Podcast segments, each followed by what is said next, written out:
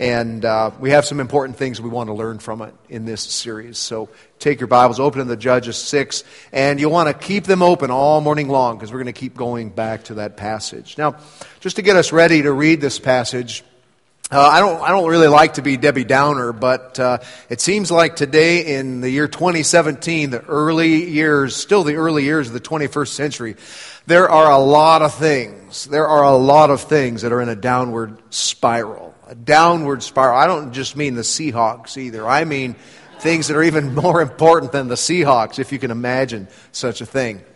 Uh, downward spiral, or if not a downward spiral, at least an upward challenge. You look at the subject of, like, in our valley, just in our valley, you look at education and you realize, wow, if that is an upward, that is an upward challenge, educating the children of this valley. Uh, many of them who come to school without any preparation for the things that they, they, need to be learning, not with, with really no foundation. And teachers who are tasked with uh, moving kids uh, through this process of education without, without uh, having kids who have really been prepared for this. And then uh, the rougher, uh, it gets even rougher for students who come from low income households. And it's just a challenge. It's not a knock on our teachers. It's just a description of the reality in our valley. And not just in our valley, but beyond. Just the challenge of educating children, future citizens of our country. Uh, it's, it's a challenge, an upward challenge. Uh, that's the subject of education. Take the subject of morality. Uh, changing moral standards. There's, there's been a drastic change of moral standards in our, our uh, just in the last 10 years, just a drastic change. It was, especially in the area of sexuality. I was listening yesterday to uh, a story on NPR, not a story on NPR, but a show. And uh, they were interviewing someone who's created a cartoon for kids. You can download it on Amazon Video. Uh, and it's, uh, it's a cartoon for kids. It's called uh, Danger and Egg and it sounds fun and interesting and it's, it's fun for kids and for parents and i'm listening to it thinking oh that sounds like fun. Probably should give that a go. And then they uh, say that uh, one, of the, one of the most important features of this particular show now it's a cartoon and its target audience is children 6 to 11 and uh, one of the things they're trying to accomplish in this show is to by their own admission to, to normalize gay and trans sexual behavior. Uh, it's billed as the queer cartoon that we've been waiting for. And uh, it's just hard to imagine. Targeted for children ages 6 to 11. You download it on Amazon Video. And uh, it's promoting an, an, entirely different lifestyle than anyone who's observed basic Judeo Christian ethic. Uh, for, for centuries would, it'd be hard for anyone who's followed that kind of ethic uh, and that, kind of those kind of moral standards to see this anything other than a downward spiral, a downward spiral. How about if you you know education, uh, morality? How about politics? If that's that's not even in a downward spiral, it's like in a free fall. Political discourse and functionality in America. The problem of racism and the, the level of discourse in our country is operating at, uh, the divisiveness in uh, so many different areas of our it's just a, it's a free fall. And then you consider the subject that should matter even more to us. The subject that matters even more to us uh, as jesus followers which is the health and mission of the church the mission that jesus gave us to make disciples to help people come to know who He is and, and uh, have their relationship with God repaired by turning to Him as the leader of their life and forgiver of their sins, and then helping people grow up in that. Uh, that is not in a downward spiral, but it's an upward challenge, and it's even more important than these other subjects. These other subjects are important, but they're common grace.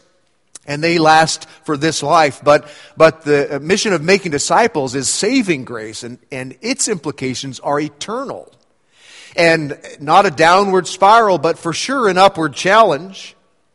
And the church is always only one generation away from extinction. And so you look at the challenge in the United States, where, where today the United States is characterized, uh, probably the one statistic that, that is the biggest takeaway for me is that there are more people who follow the religion, uh, the religious label of unaffiliated than any other faith label uh, in our country, unaffiliated, uh, is the greatest religious affiliation in the United States.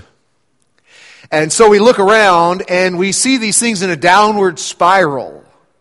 And when I describe this to you, I want to ask you when I describe these things, um, the state of the challenge of education, the, the spiral of, of uh, morality, the problems in politics, the challenge of the church, what does it stir up in you? What's your immediate reaction? Is it, uh, is it, does it make you say, oh no? Or does it make you say, well, let's go? Is it, oh no, this is awful and, and it's terrible? Or does it make you say, well, let's go and do something about it? There's a big difference between these two responses, oh no and let's go. And these two responses produce two entirely different kinds of results. Uh, these two, the difference between oh no and let's go determines who leads and who doesn't lead. And the difference between oh no and let's go determines what gets done and what doesn't get done. And that's what we're going to talk about this morning. And if you have a, a, a vision to lead, if you have uh, an area, if you have a, a, you'd like to grow in an area of stewardship in the work that God's doing in the world, or if you see some downward spirals or upward challenges that you'd like to do something about, then this morning's study's for you.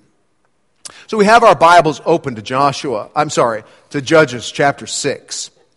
Judges chapter 6. And uh, we're going to be reading most of this chapter here in just a minute. And just a reminder that that uh, Judges is, uh, our, our, study, Who Me, is based in this section of the book of Judges. It's the focal point of the whole book, these next several chapters beginning in, ver- in chapter 6. And Judges, if you remember from last week, Judges is a book that records downward spirals. It's a series of downward spirals. We looked at this diagram last week and it kind of starts at the top and works its way clockwise. You start at the top with peace. God is uh, called the nation of Israel and said, "If you'll, I'll be your God. If you'll be my people." And they said, "Yeah, let's do it." And so God gives them peace and gives them land. But he says, listen, when you disobey, then this is what's going to happen. And, and this is what exactly, exactly what does happen. Where you have this spiral, this cycle, begins in disobedience. God's people turn, they're experiencing a time of peace, but they give in to the cultural pressure around them. They begin to worship idols and disobedience. Following disobedience, God brings discipline. He uh, brings uh, other nations to oppress them and discipline them. And then finally, his people turn around and there's repentance. And then once they repent, God brings deliverance. And so we looked at that cycle uh, last week, this cycle of downward spirals. And we also learned that uh, God brings people to change these circumstances. That, that when God brings deliverance, He uses people to do that. That's why the book of Judges is called Judges, because it's about the, the men and women that God raised up to change circumstances. God uses people to change circumstances. Judges is the account of some of the people that God used to bring about the deliverance that He promised when His people turned back to Him. And today, God's going to invite a man named Gideon to change some circumstances. And we're going to read this account and we're going to see if Gideon's response is, uh oh, or let's go. We're going to begin reading in verse, uh, chapter 6, verse 1. Again, first word, again. Well, uh, you notice, let's, let's actually start the last line before that in chapter 7, or chapter 5, I'm sorry. The very last line of verse 31 says, Then the land had peace for 40 years. So we're starting at the top of that diagram, right? Peace. Again, oh, we're moving clockwise, unfortunately.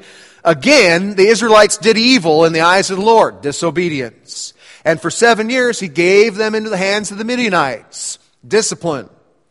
Because the power of Midian was so oppressive, the Israelites prepared shelters for themselves in mountain clefts and caves and strongholds. Can you imagine God's people living like that?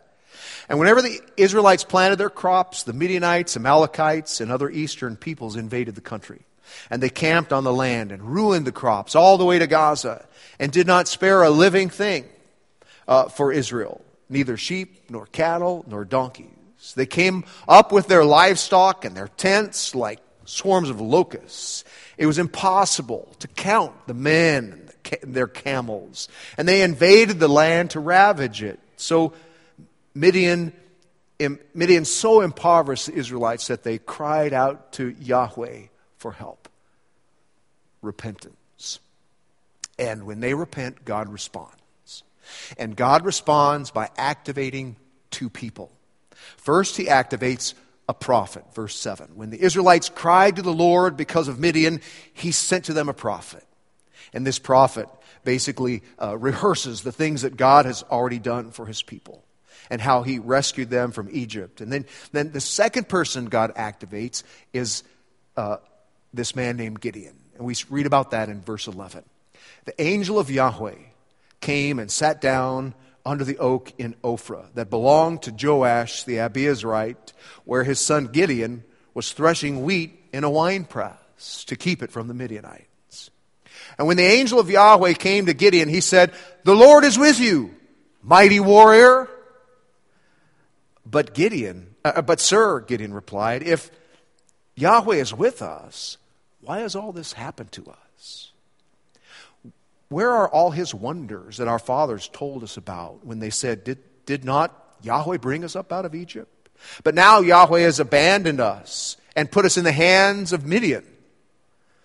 And the Lord turned to him. Notice that even though this is an angel of the Lord, several times we, it looks like there's no mediator and it's Gideon and God talking to each other, and the angel's out of the picture. And some people would say this is a theophany or a Christophany, a pre incarnate appearance of Jesus. And we have some of those in the Old Testament. It's possible, but I don't think it's necessarily required because really, when you're talking with God's messenger, you're talking with God. And, and so I don't know that it's required that this be a theophany, but just that we view this conversation as pretty unmediated between God and Gideon. And Yahweh turns to him, verse 14, and says, Go in the strength you have and save Israel out of Midian's hand. Am I not sending you? But Lord, Gideon asked, How can I save Israel? My clan is the weakest in Manasseh, and I am the least in my family. And Yahweh answered, I will be with you, and you will strike down the Midianites together, all the Midianites together.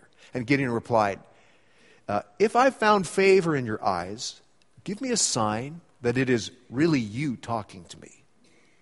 Please do not go away until I come back and bring my offering and set it before you.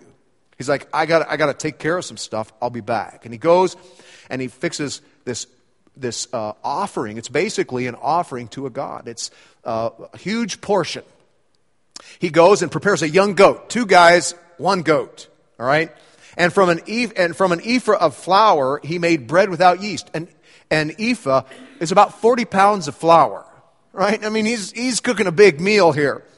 It's an offering more than it is a meal. And putting the meat in a basket and its broth in a pot, he brought them out and offered them to him under the oak. And the angel of God said to him, Take the meat and the unleavened bread and place them on this rock and pour out the broth. And Gideon did so. And with the tip of his staff, that was in his hand, the angel of Yahweh touched the meat and the unleavened bread, and fire flared from the rock, consuming the meat and the bread.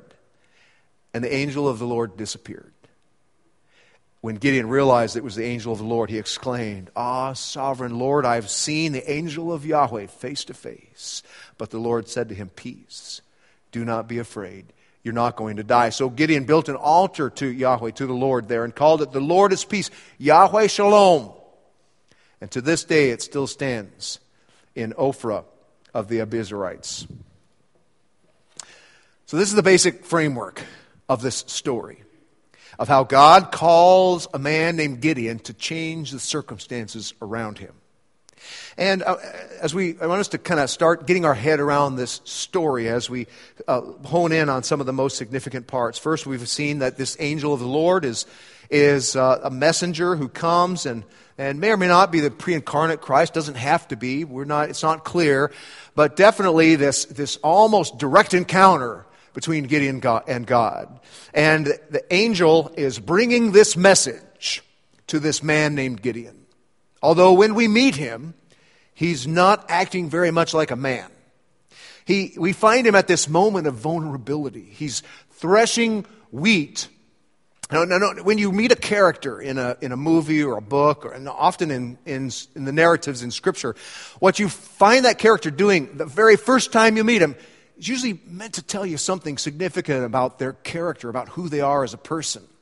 And so we meet Gideon, and he's in this moment of vulnerability and fear because he's threshing wheat, which is a very manly thing to do, but he's not doing it in a very manly way. He's threshing wheat in a, in a wine press. Now, usually in that day, you would thresh wheat on a, on a big hill. And what they'd do is they'd take the wheat, they'd cut the wheat, they'd throw it in a big pile, and then they'd take something called a threshing sledge. Well, they might beat it with sticks, or they'd take something called a threshing sledge, which is kind of like a big door, a big plank of wood, and on the bottom it has either stones sticking out of it or some kind of spikes, and they drag it back and forth across these stalks of wheat, or they'd get an animal to pull it back and forth across these stalks of wheat, and that kind of separates the wheat and, and the straw. But then the next thing they would do is they would take a pitchfork or a shovel, and they would, they're on the top of a hill, they'd throw it up in the air. And uh, the, the wind that's blowing would blow the little pieces of chaff away and the grain would fall in a pile.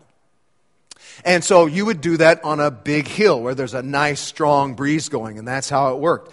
Uh, but if Gideon goes to the top of a hill in, in this day and age that he lives in, he might as well be waving a big sign, you know, that says, Hey, Midianites, come up here and take my wheat from me. So instead, He's doing it down in a valley in a wine press. Now, wine and wheat.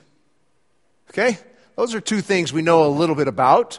So we can kind of imagine, but just like they may, just like the process of harvesting wheat was different then, uh, the, pro, the process of making wine, uh, they, they made wine differently than, than they do today in the Walla Walla Valley.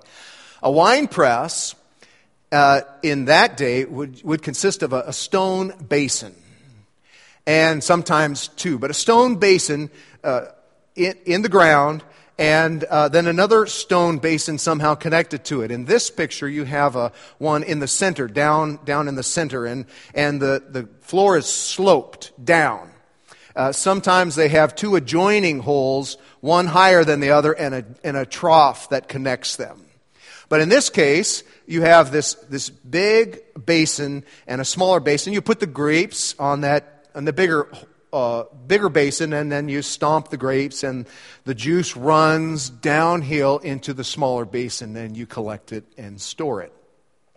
And uh, that's, that's how they would make wine in those days. And so uh, Gideon is making, he's threshing his wheat in a, in a wine press. Now, have you ever noticed if you take the fancy wine part away, if you take the fancy wine part away from this wine press, it's really just a hole in the ground. And I don't know if you've noticed uh, how wine fancies everything up. You know, just the presence of wine. We see it all the time in Walla Walla, right? You just add wine and all of a sudden it's fancy. You know, uh, but, but, but, we know better because we're like, you, you, you take away the wine, you take away the wine, it's just a barn, people. It's just a barn where animals used to live, but now you add wine, it's fancy. Heard some guys talking the other day. One guy's retired, kind of trying a new, a new gig, and he was talking to his friend. This is, this is something I overheard uh, the other day. And uh, he was talking about how, yeah, what he does now, what he's doing now that he's retired, is he, uh, he drives a car from winery to winery and drives people from one winery to the other throughout the valley. And this other guy, old codger, kind of says, Oh, so you're like the Uber of the wine industry in the valley. He says, Yeah, I guess I am. And I'm thinking, No, you take away the wine and you're just a taxi driver right? You're just a cab driver. That's all if you take away the wine part. And so wine kind of fancies everything up. This is, a, you know, yeah, it's a wine press, but if you take away the wine, it's a hole in the ground. And that's where Gideon is threshing his wheat. He's threshing his wheat in a hole in the ground. And all of a sudden, and, and this is an insight into Gideon, it's an insight into where he's at. It's an insight into his character and his frame of mind. And all of a sudden, the angel, this angel appears. Now, the, the Hebrew and kind of the flow of the text indicates, if you read, first of all, in verse 11, the angel of the Lord came and sat down under the oak. So it's a few minutes later before the angel actually appears. So it looks like the angel has sat down under the oak before he, has made himself visible, and all of a sudden he makes himself visible, and he says, The Lord is with you, mighty warrior. And Gideon, in this wine press, jump, he jumps out of his skin. Uh, he jumps out of his skin. And, and immediately, right here, the beginning of this story, we're faced with the, this tension. We're faced with this tension because we've just encountered two very incongruous facts about Gideon. We only know two things about him. Well, kind of three. One is that his name is Gideon, which means hacker or, or shredder. And we're going to learn about Gideon the, the shredder uh, next week. But so you kind of know that about his name. But, but other than his name, we only know two things about him. One is he's hiding in a hole, and the other is that God just called him mighty warrior. And those are the only two things we know about this character as we are introduced to him. And those two things are miles apart, hiding in a hole and mighty warrior. You talk about tension. We're supposed to, we're supposed to feel this tension as we read this passage. There are some things about God and Gideon that are going to have to be worked out if the guy who hides in holes is going to become the mighty warrior. And it doesn't get any better. Uh, uh, Gideon doesn't help his case with his response in verse 13. He says, But, sir, if Yahweh is with us, why does all this happen to us? Where are all his wonders that our fathers told us about? When they said, Didn't Yahweh bring us up out of Egypt? But now Yahweh's abandoned us and put us in the hand of Midian. Gideon, he sees all the problems here. And he places the blame. Who's he place the blame on? God. Now, who would the book of Judges place the blame on for this situation? Israel. They're the ones who disobeyed, and they knew what God would do if they disobeyed, if they turned away from Him. But, but, uh, so actually, God is just keeping His promises to them. He's just showing His faithfulness to His people by disciplining them. Uh, but Gideon does what we do today you hear people a lot a lot of the time blame God for the state of the world, you know, and they say, if God was, if God really cared about people was really powerful, if God even existed, he wouldn't let things be the way they are today. You know, a lot of the reason the way things are today is because of our own choices. The, way, the reason things are the way they are in the world, the reason things are the way they are in our lives, often is because of the very choices that we've made, which many times God has already told us what would happen. And so that's kind of Gideon. It gives us a clue into his personality. He's a, he's a pessimist. His response is, uh oh. He's a blame shifter. He doesn't want to take any responsibility for the way things are. All the things that a mighty warrior would be. Gideon is not. At least not today. Not yet. And at, at the heart of it, he's got these three big obstacles that, that prevent him from uh, being the person that God envisions him to be. God wants to, God wants to call Gideon to change some circumstances. But all Gideon can see right now are the obstacles to that. The first obstacle is his own identity. Uh, God sees him as a mighty warrior, but Gideon doesn't see himself that way. He sees himself as a, as a weakling. God says to him in verse 14, basically, You're going to save Israel from Midian. But Gideon can't believe it. Look at his answer in verse 15. But Lord, Gideon asked, How can I save Israel? My clan is the weakest in Manasseh, and I'm the least in my family. I am a weakling from a family of weaklings. That's his image of himself. So the first thing that's coming between, I'm not a leader. I can't do that kind of thing.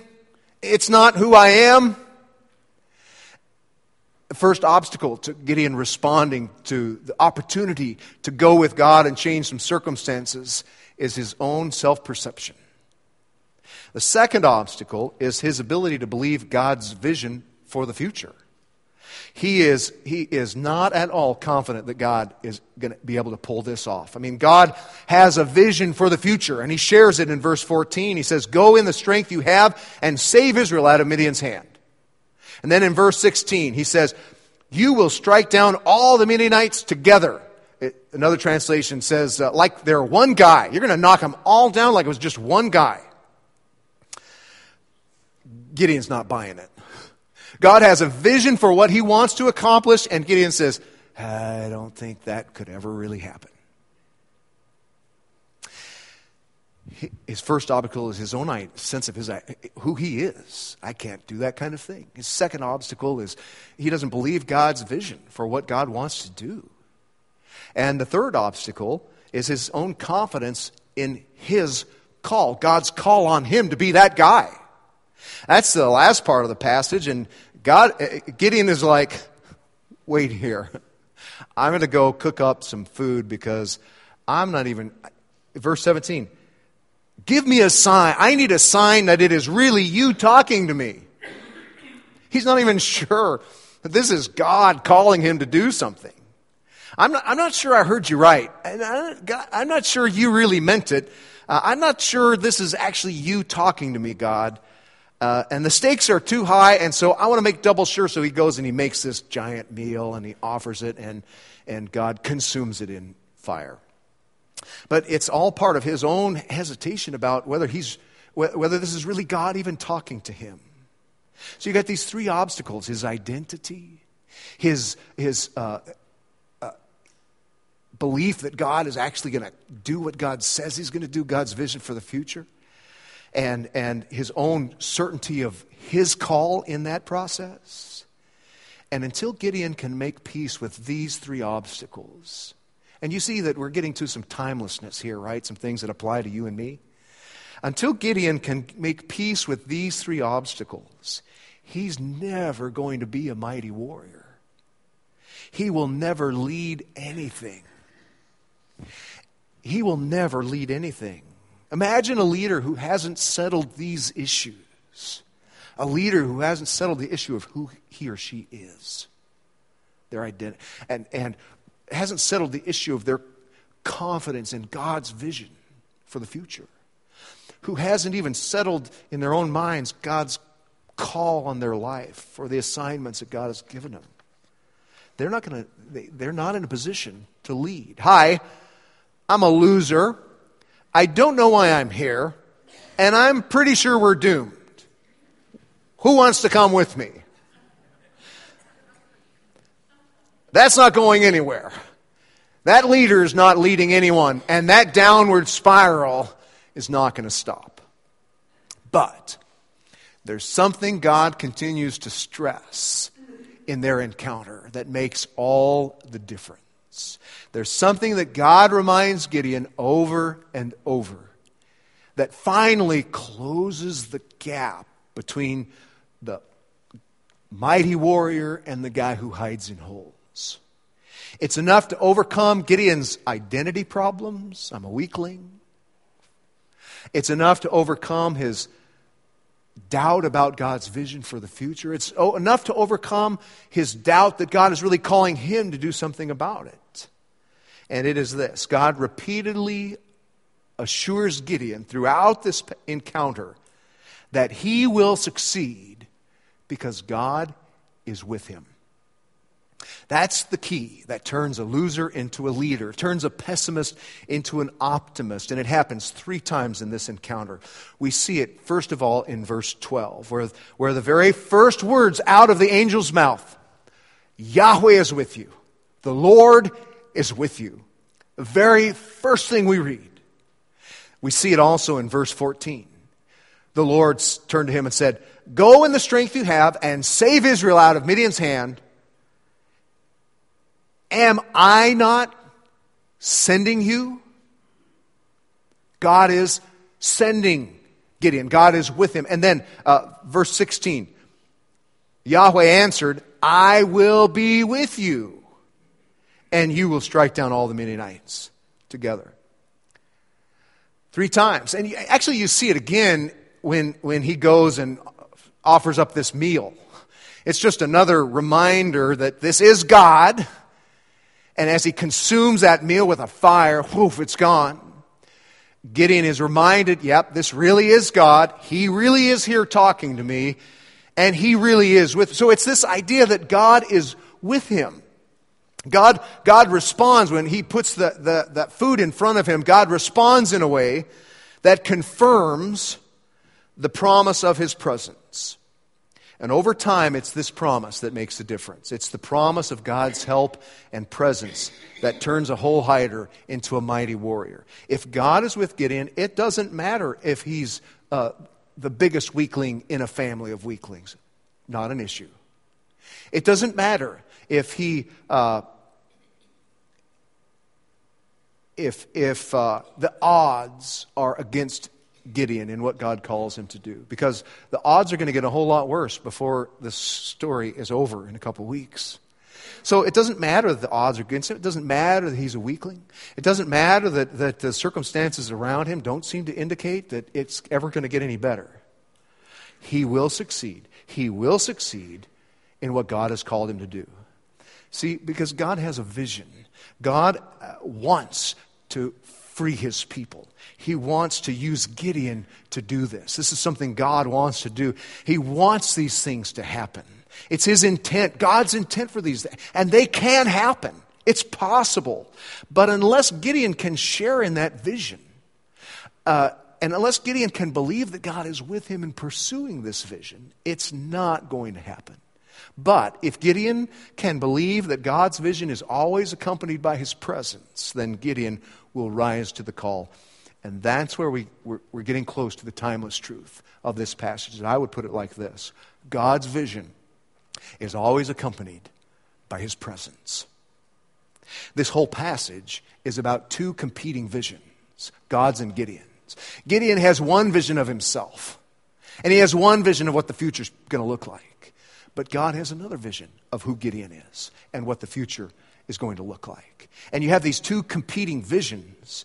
And the only thing that's going to bridge the gap between these two competing visions is the promise of God's presence.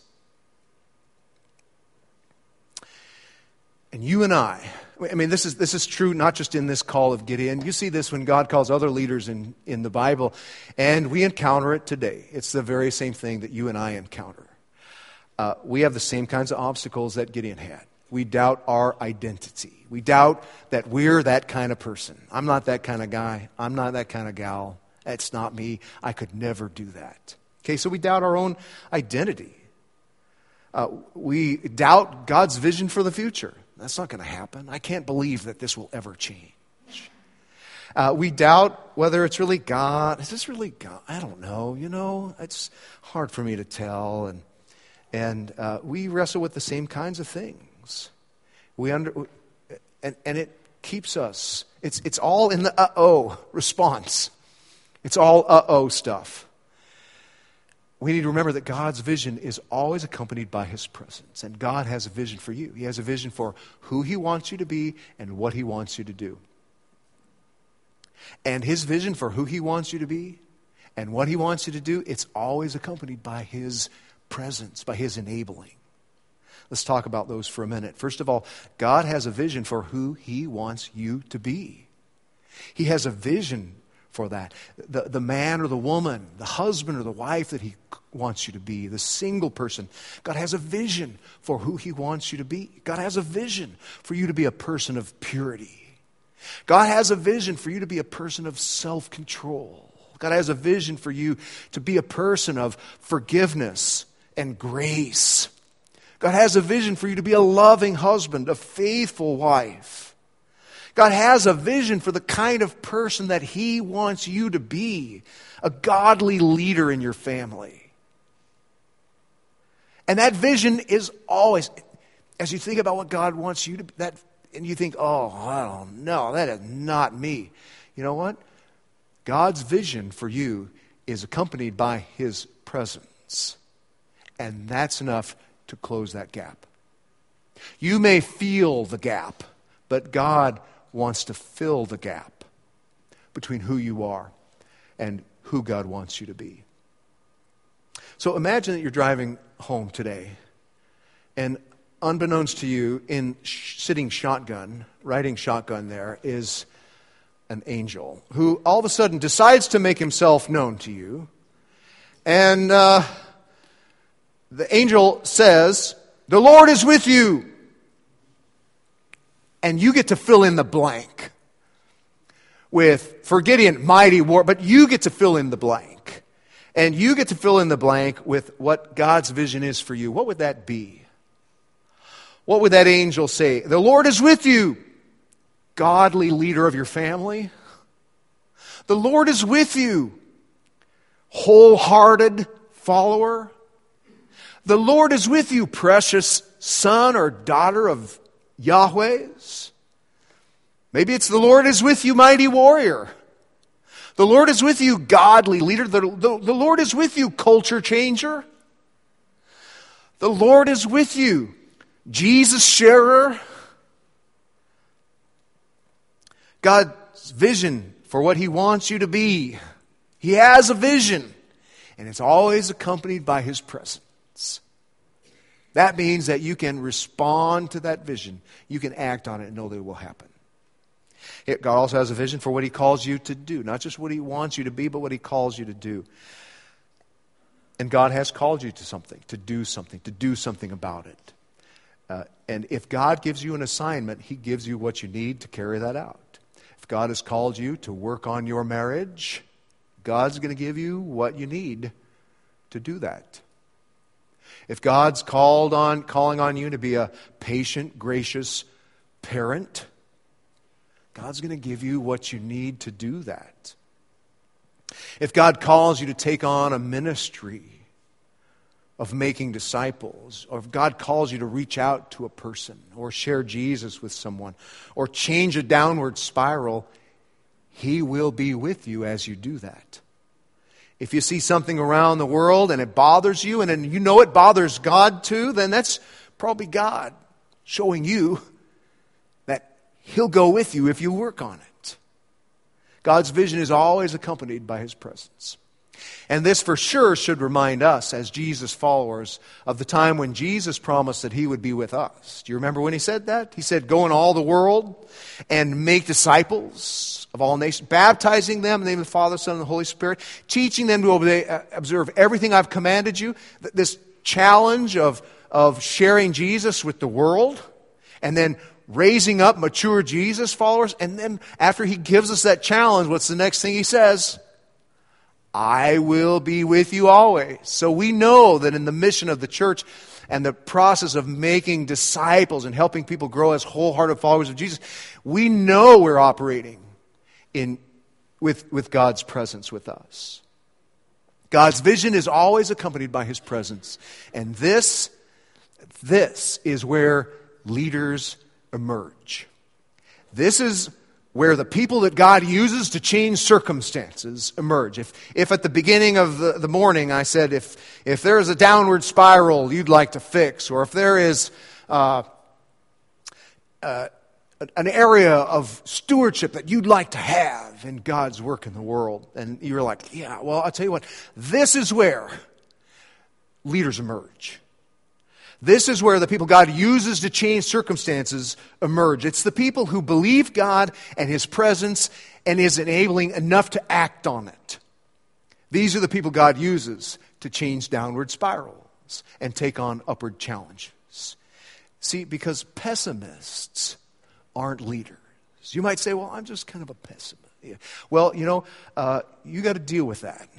Because pessimists aren't leaders. Pessimists can't lead because pessimists have nowhere to take people. Pessimists uh, don't believe in a better future. And nobody follows someone to a worse future. So if you want to lead people to a better future, you've got to believe that that better future is out there.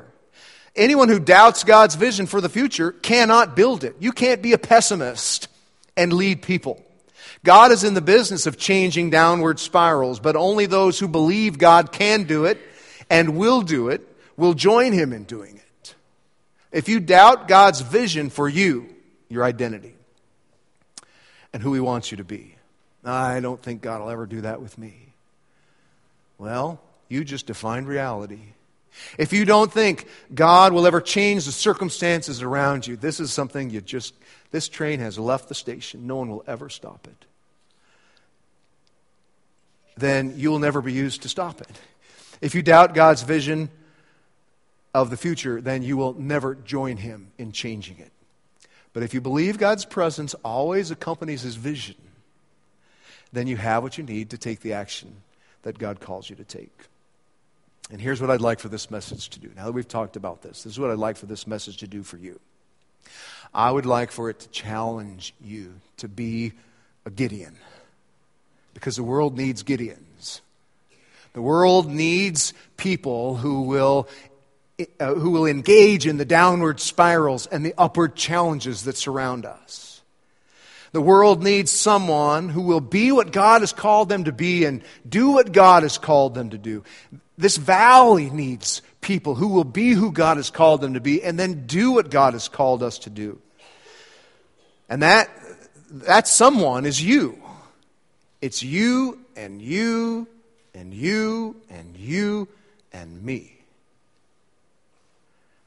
Because we're the ones God wants to call to participate in changing circumstances. We've turned to Jesus, the forgiver of our sins and the leader of our life. He has given us a new identity. We are now saints. We are holy ones. We are holy ones who are gifted to do God's work in the world. Every Jesus follower has been given gifting to do God's work in the world. And we have been created to do these good works. That means there are downward spirals all around us, upward challenges all around us that depend on you and me to change our trajectory. If you don't believe that, you'll never accomplish the things God wants you to do. If you don't believe that for your marriage, if you don't believe that for your kids, if you don't believe that for your own future, then it'll never happen. But if you know it's one of God's values, then you can work on it knowing that God is with you in that. There are eternal things that God wants to do through you. But you won't get there by saying, uh oh. We get there by responding, let's go. Scary, but let's do it because God is with me. So I want to encourage you to accept the call and see the better future that God wants to create through you in your family, where you work, in your neighborhood, in some part of this valley, maybe some other part of the world where you have a heart for changing a downward spiral, you're just not sure that God would call you, if it's on your heart and it's on God's heart, then for sure you've got some kind of role to play. So, what's the downward spiral or the upward challenge that you want to take on? My prayer is that God will show each of us as individuals in the places where He's put us what He wants us to take on.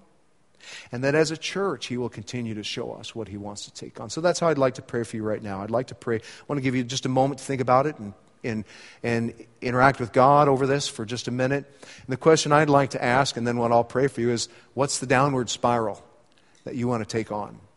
What's the downward spiral, the upward challenge that you think God has for you right now, and you, you just need the courage to act on His presence? Take that idea for a minute Pray about it. I'd like to close in prayer in just a second.